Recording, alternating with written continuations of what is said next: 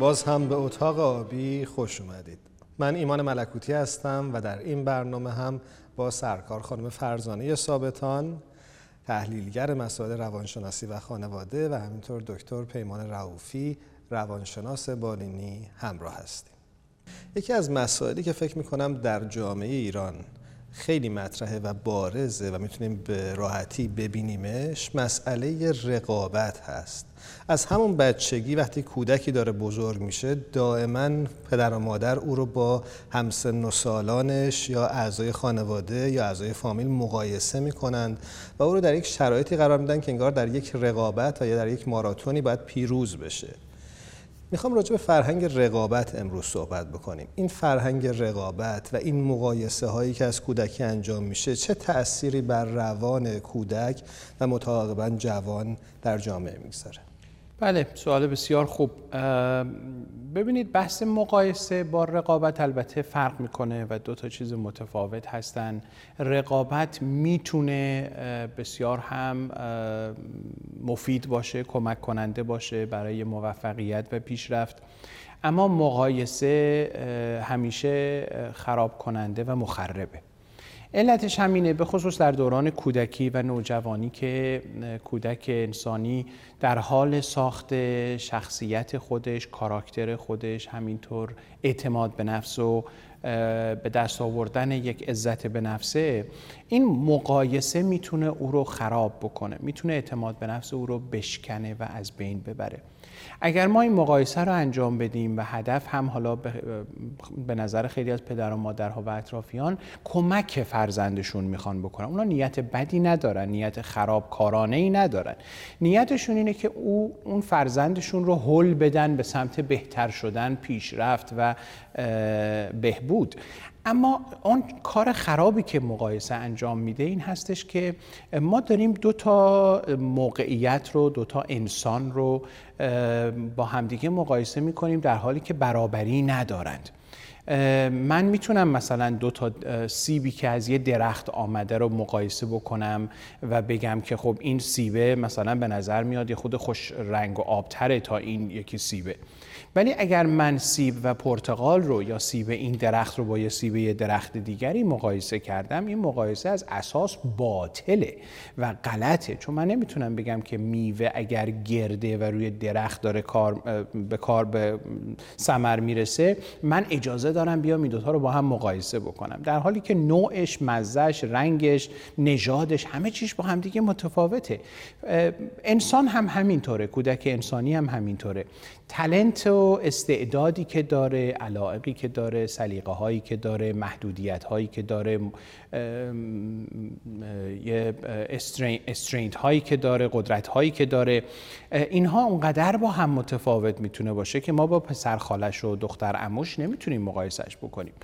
و فقط او رو با اونچه که خودش هست اونچه که شش ماه پیش بوده اونچه که مثلا یک سال پیش بوده اون چیزی که حالا اگر این کلاس ورزشی رو رفته و یک ماهی که جدیدی رو یاد گرفته می‌تونیم اون مقایسه رو خودش رو با خودش داشته باشیم. پس اگر ما بیایم او رو با دیگری مقایسه بکنیم نه تنها نمی‌تونیم کار درستی انجام داده باشیم بلکه تازه داریم تخریب هم می‌کنیم. رقابت اگر که به جایی برسه که فرض بکنید مثلا در یک تورنمنت ورزشی خب اینجا رقابته. اینجا قراره که دو نفر برن و اونجا با هم یه مبارزه رو داشته باشن. هر کی جلوتر بره هر کی به خط پایان زودتر برسه برنده است.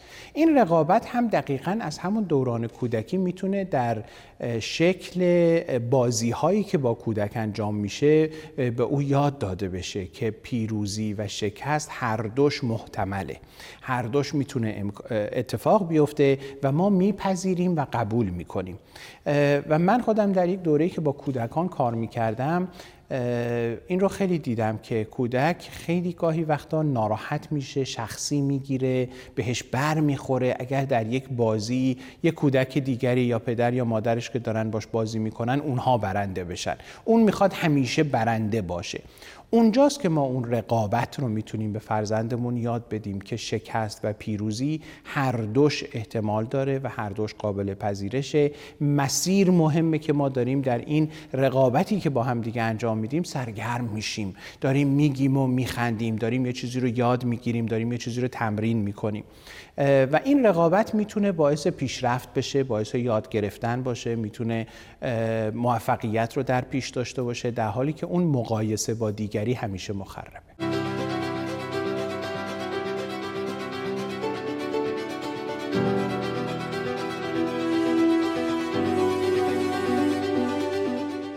این فرهنگ رقابتی که جناب دکتر رعوفی بهش اشاره کردن چطور می‌تونه ساختار جامعه رو شکل بده؟ یا چطور می‌تونه ساختار جامعه رو عوض بکنه؟ بله. اولا که من اتفاقا معتقدم که پایه و اساس این فرهنگ رقابت و روحیه رقابت جویی مبتنی بر مقایسه است.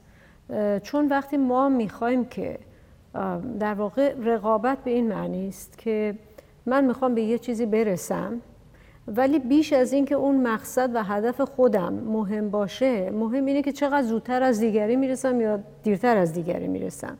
همینجا مسئله قیاس به وجود میاد. من خودم رو باید مقایسه بکنم. اون طرف میشه ملاک انتخاب من و وقتی اون شد ملاک انتخاب من من خودم در واقع از خودم فاصله گرفتم جدا شدم. بنابراین این دوتا با هم بی ارتباط نیستن و از طرف دیگه خود بحث مقایسه مسئله قضاوت رو میطلبه. یعنی من وقتی می‌خوام قیاس بکنم باید بتونم ارزیابی بکنم. خود بحث ارزیابی در پیش معمولا خشونت رو داره چون من احساس ناکامی می‌کنم. خیلی از اوقات ما علت خشونت هامون حالا خشونت منظورم فقط دعوا و خشونت فیزیکی نیست. تیکه انداختن هم خشونته اخم کردن هم یه نوع به دیگری خشونته قهر کردن هم یه نوع خشونته. به عبارت دیگه این عدم اقناع نیاز و احساس خودم رو که نتونستم موفق نبودم انجام بدم و عدم پذیرش این که من مسئول نیازهام خودم هستم این رو منتقل می‌کنم به دیگری و فکر می‌کنم مسئول اونه. چون برای من تقصیر رو گردن دیگری انداختن و قضاوت کردن اون ارزیابی کردن اون که تو این کارو می‌کنی تو از من بهتری یا بدتری و امثال اینا خیلی راحت تره تا اینکه من بخوام مسئولیت احساس و نیازم رو بپذیرم و خودم بگم منم که باید نیازم رو اقنا کنم. این سرزنش کردن دیگران تحقیر کردن دیگران اینا همه در واقع ناشی میشه از همون بحث ارزیابی کردن مقایسه کردن. خیلی تئوری خیلی وسیعش رو توی نظریه مارشال روزنبرگ و زبان بدون خشونت nonviolent communication می‌تونیم ببینیم اینو که خیلی خوب این رو باز می‌کنه و تحلیل می‌کنه. بنابراین این فرهنگ رقابت پایه و اساسش بر این هست که انسان در ابتدا دو جهت می‌تونه در زندگیش بگیره. یکی اینکه خودش مسئولیت اقناع نیازهاش و تبدیل احساسات ناخوشایند به احساس خوشایند رو قبول بکنه بپذیره. یکی اینکه بخواد دیگران این رو در واقع توقع داشته باشه انتظار داشته باشه که دیگران مسئول اقناع نیازهای من هستن. اگر من مثلا فرض کنید پام به میز خورده من مسئول نیستم که حواسم رو جمع نکردم. دیگران مسئولن که چرا میز رو اینجا گذاشتن جلوی پای من گذاشتن. و رقابت بر همین مبتنی است. یعنی انسان خودش رو مسئول نمی‌دونه و تمام مدت چشمش به دیگری است. شوقی ربانی گرداننده جامعه باهایی بعد از عبدالبها از عبدالبها بیان جالبی دارن. میگن ما همه آدم ها مثل انسان هایی هستیم که داریم یک گاواهنی داریم و داریم مسیر خودمون رو شخم می‌زنیم. ولی اگر من حواسم بره به اینکه دیگری شخم بزنه چطور داره شخم می‌زنه مسیر خودم کج میشه؟ چون دیگه حواسم به مسیر خودم نیست. بنابراین پیامدهای رقابت خیلی زیاده فرهنگ رقابت. این خاص ایران نیست. ایران حالا در قالب چشم و همچشمی و امثال اینا ظاهر میشه در دنیا هست. ریشه هاش در همین نگاه قضاوتگرانه و ارزیابی کننده و مقایسه کننده است. و از همه اینا بدتر اینکه این بحث رقابت با اون رشد اخلاقی کولبرگ اصلا هماهنگی نداره. یعنی وقتی ما می‌خوایم فرد رو به اون مرحله از اخلاق و منش برسونیم که براش این مهم باشه که نفس عمل خودش چقدر اغنا کننده است یا نیست. اگر ما بیایم سوقش بدیم به اینکه تو ببین چقدر از دیگری جلوتری در واقع نفس رضامندی و پاداش رو از قلب و درون خودش گرفتیم دادیم دست یکی دیگه. اون وقت اگه یکی دیگه اونجا نباشه این نمی‌دونه اصلا خودشو با قرار با چی ارزیابی کنه.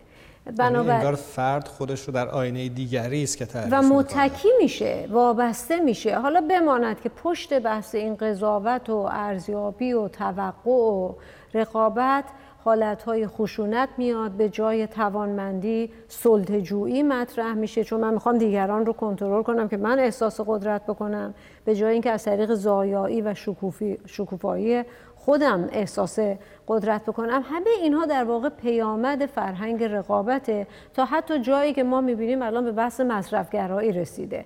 من چیزی رو لازم ندارم ولی میرم می‌خرم چون دیگری اونو داره و من نمی‌خوام از اون عقب بیفتم. از این خیلی مسائل جزئی وجود داره تا رقابت در عرصه های متفاوت کار و تحصیل و بیزینس و و اون هسته به نظر من آسیب زننده رقابت اونجا اتفاق میفته که من رو از خودم می‌گیره. من رو از خودم دور می‌کنه. این بحث رو ادامه میدیم. یک میان برنامه با هم تماشا می‌کنیم. برمیگردیم. من خودم اصلا آدم رقابتی نیستم ولی اطرافیانم که حالا دیدم یه ذره رقابتی بودن چیزی که ازشون دیدم اینه که هیچ وقت خوشحال نبودن. همیشه از اون چیزی که داشتن ناراضی بودن و فکر کنم دلیلش این باشه که چون همیشه خودشون رو با بقیه مقایسه می‌کنن و همیشه چون سعی می‌کنن بالاتر باشن از اون چیزی که خودشون به دست آوردن و براش تلاش کردن هیچ وقت خوشحال نیستن. فارغ از موفقیت ها و اهدافی که نسبتا مادی تر هستند و همچنین رسیدن بهشون مدام داره توی دنیای الان سختتر میشه شاید واقع بینانه ترین جواب و هدف برای من پیدا کردن معنی باشه. ما هر روز اتفاقات زندگیمون رو داریم تفسیر می‌کنیم تا بتونیم از دلشون یه معنای خلق بکنیم تا کمک کنه بهمون تا به زندگی ادامه بدیم. این معنا مدام در حال تغییره. یک روز خوشحال کننده است یک روز تلخه ولی نهایتا یه چیزی که لازمه و هدف زندگی ما رو و مسیرمون رو مشخص می‌کنه. رضایت خاطر برای من تو کیفیت روابطم تعریف میشه. با خودم در ابتدا و بعد با اطرافیان دور و نزدیکم. هرچی بتونم روادارتر و همدلتر برخورد کنم اون حس رضایت از زندگی در من بیشتر میشه.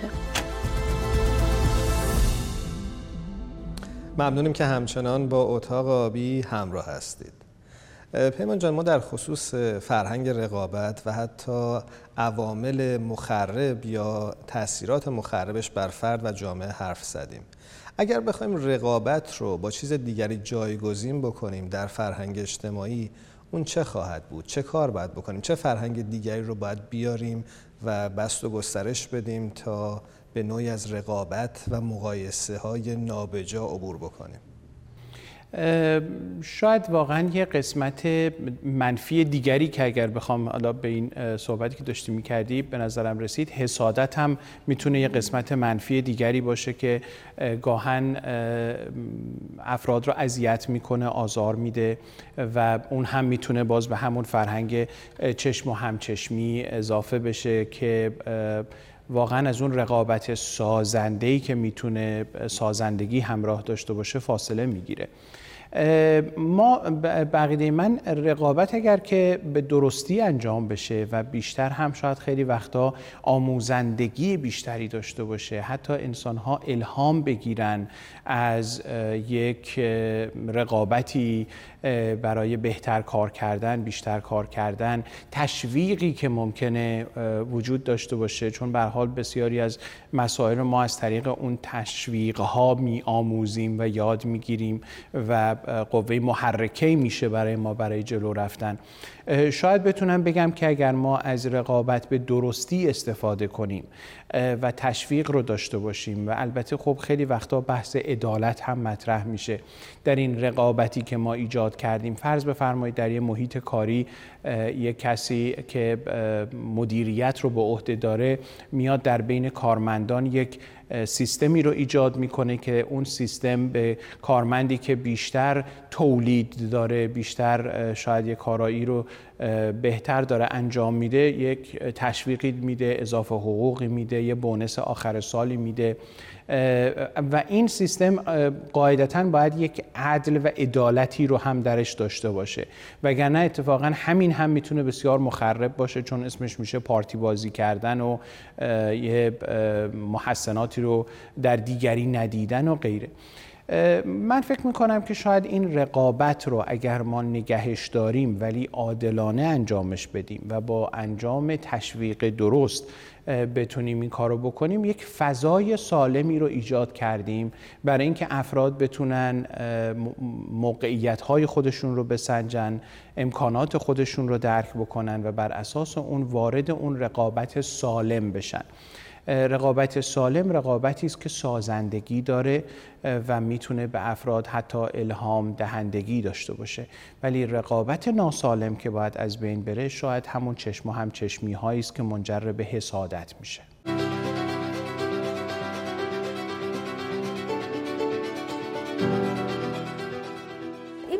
بحث امروز در مورد رقابت منو یاد فیلمی انداخت به نام فیلم دونده یادش مال امیر نادری. امیر نادری از شاهکارهای امیر نادری است که اون کرکتر امیرو در واقع توی این فیلم از یک کودکی بود بی سرپرست جز کودکان کار از محیط خیلی محدود و فقیری می اومد و اینا بازی این بچه ها این بود که اسرا دنبال قطار بدون و هر کی زودتر به قطار می رسید برنده می شد این دقیقا مفهوم رقابت رو داشت اینجا نشون می‌داد.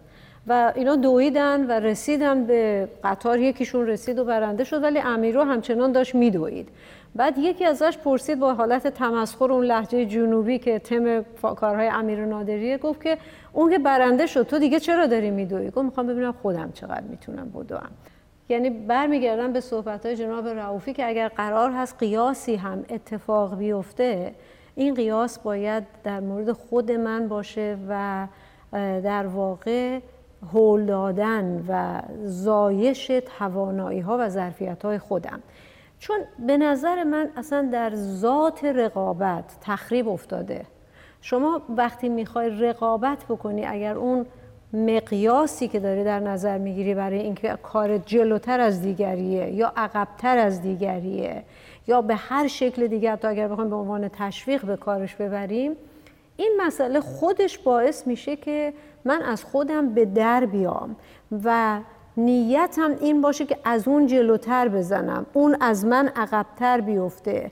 من یه نمره ای رو بیشتر بگیرم یه پوانی رو بیشتر داشته باشم دو قدم جلوتر برم. و این خودش در ذاتش یک ارتباط تقابل آمیز و تحقیر برای دیگری و تقدیر برای من رو همراه میاره به همین دلیل شاید بزرگترین پاداش رو ما به جای اینکه روی افراد بذاریم یکی از ویژگی های بلوغ در نظر اریک برن این هست. میگه رفتار بالغانه اونجایی است که ما به جای اینکه تمرکز رو روی فرد بذاریم و فرد مدار بشیم مسئله مدار بشیم.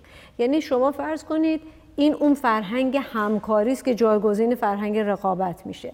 یعنی شما فرض کنید به جای اینی که ما بیام بگیم که ایشون توضیح دادن توی یک شرکت اگر تو کارت بهتر باشه اینقدر جایزه بیشتر از دیگری می‌گیری مقامت بهتر از دیگری میشه و و امثال اینها. به جای این بیایم بگیم اگر که شما بتونید این پروژه رو که مسئله است فرد نیست اگر این پروژه رو تیم شما بتونه به خوبی انجام بده اون وقت شما می‌تونید به پروژه بعدی برید یا گروهتون یک جایزه ای داشته باشه. اینجا در این اینکه افراد نظر به هم دیگه ندارن با هم تقابل پیدا نمی‌کنن هیچ کسی دیگری رو نمی‌خواد تخریب بکنه در این حال همه دارن با هم تلاش می‌کنن که یک قدمی بردارن برای حل مسئله. یعنی تلاش فرد محورش میشه مسئله رو حل کردن پیشرفت یه چیزی. به جای اینکه محورش بشه اینی که من حالا دیگری رو یا گروه دیگه ای رو پایین بیارم برای اینکه من بتونم به یک موقعیت بالاتری دست پیدا کنم. من فکر می‌کنم فرهنگ رقابت باید جایگزین فرهنگ همکاری و همراهی بشه. برای حتی پیامداش پیامدهایی که فرهنگ همراهی و همکاری داره پشتش یگانگی اعتدال سلامت سلدوستی چه با خود چه با دیگری و جهان رو به صورت یگانه دیدن و یک اون خانواده جهانی دهکده جهانی که ما می‌خوایم واقعا بیس و پایش بر اساس همین روحیه همکاریه. تا رقابت. ممنونم از توضیحتون. پیمان جان می‌خواستم از شما بپرسم که آیا نکته پایانی هست که دوست داشته باشید در انتهای برنامه با بینندگان اتاق آبی در میون بذارید؟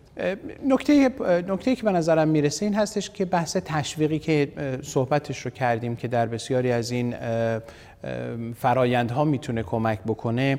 بر تنبیه میشه گفتش که خیلی برتری داره و ما در حالا تربیت فرزندانمون در محیط های کاریمون جاهای مختلفی که می‌خوایم یک عمل مفیدی انجام بشه حتی در کارهای گروهی که در نظر داریم بیشتر روی بحث تشویق و تشویق کردن اگر تکیه بکنیم خیلی بهتر از تنبیه که اگر فردی اگر کودکی اگر کارمندی کار اشتباهی کرد حتما باید یه تنبیهی براش در نظر گرفته باشه. برای اینکه این هم باز میشه همون خشونتی که در این برنامه ازش صحبت شد. و تلاش بر اینه که ما تا جایی که می‌تونیم از اعمال خشونت آمیز و یا اگرسیو دوری بکنیم بیشتر به پهن کردن سفره محبت و مهربانی و تشویق بپردازیم تا اون خشونت ها و باز حالا من رو باز یاد این میندازه که در دنیای مجازی امروز هم ما خشونت های زیادی رو می‌بینیم که به راحتی داره اتفاق میفته مثل unfriend کردن unlike کردن unfollow کردن block کردن, block کردن که اینها هم باز مضامین خشونت آمیز هست و افراد خیلی راحت ممکن انجامش بدن و اصلا خودشون رو به عنوان یک آدم خشن نبینن. سپاسگزارم از هر دوی شما من می‌خوام جمله آخر رو به یاد حمید مصدق اگر اجازه بدید. بله تمام که با هم بخندید به هم نخندید سپاسگزارم.